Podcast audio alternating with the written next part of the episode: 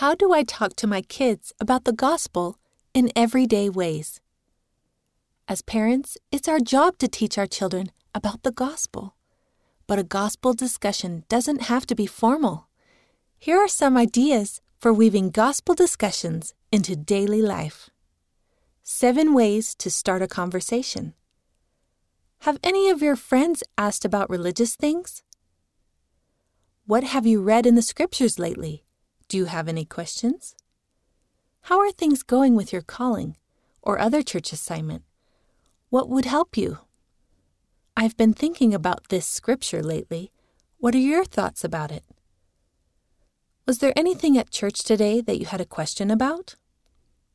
Is there anything we've read in Come Follow Me lately that you're still thinking about?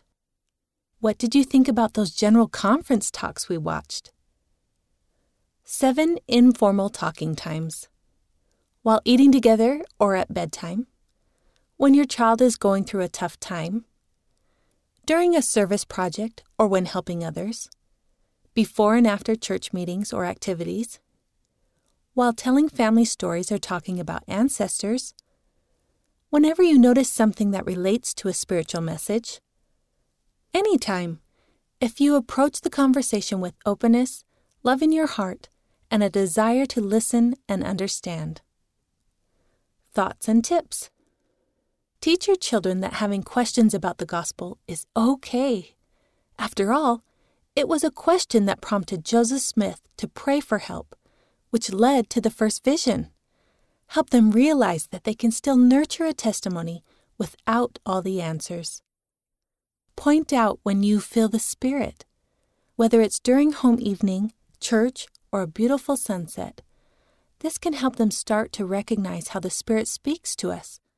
Explain that the Spirit can communicate to us through many different ways, such as warm or light feelings, clear thoughts, a sense of peace, etc. Make gospel messages easily accessible. Your teen might not look up church magazine articles on their phone, but they might flip through a Liahona that's sitting on the table. They might not listen to general conference talks in their spare time, but they might catch a few words from a talk you are listening to as you make dinner. Most importantly, keep trying, even if it doesn't seem to be working. The scriptures are full of stories about children who didn't listen at first, like Alma the Younger. Trust that one day spiritual truths will sink into their hearts. Read by Rena Nelson. About children who didn't listen at first, like Alma the Younger. Trust that one day spiritual truths will sink into their hearts. Read by Rena Nelson.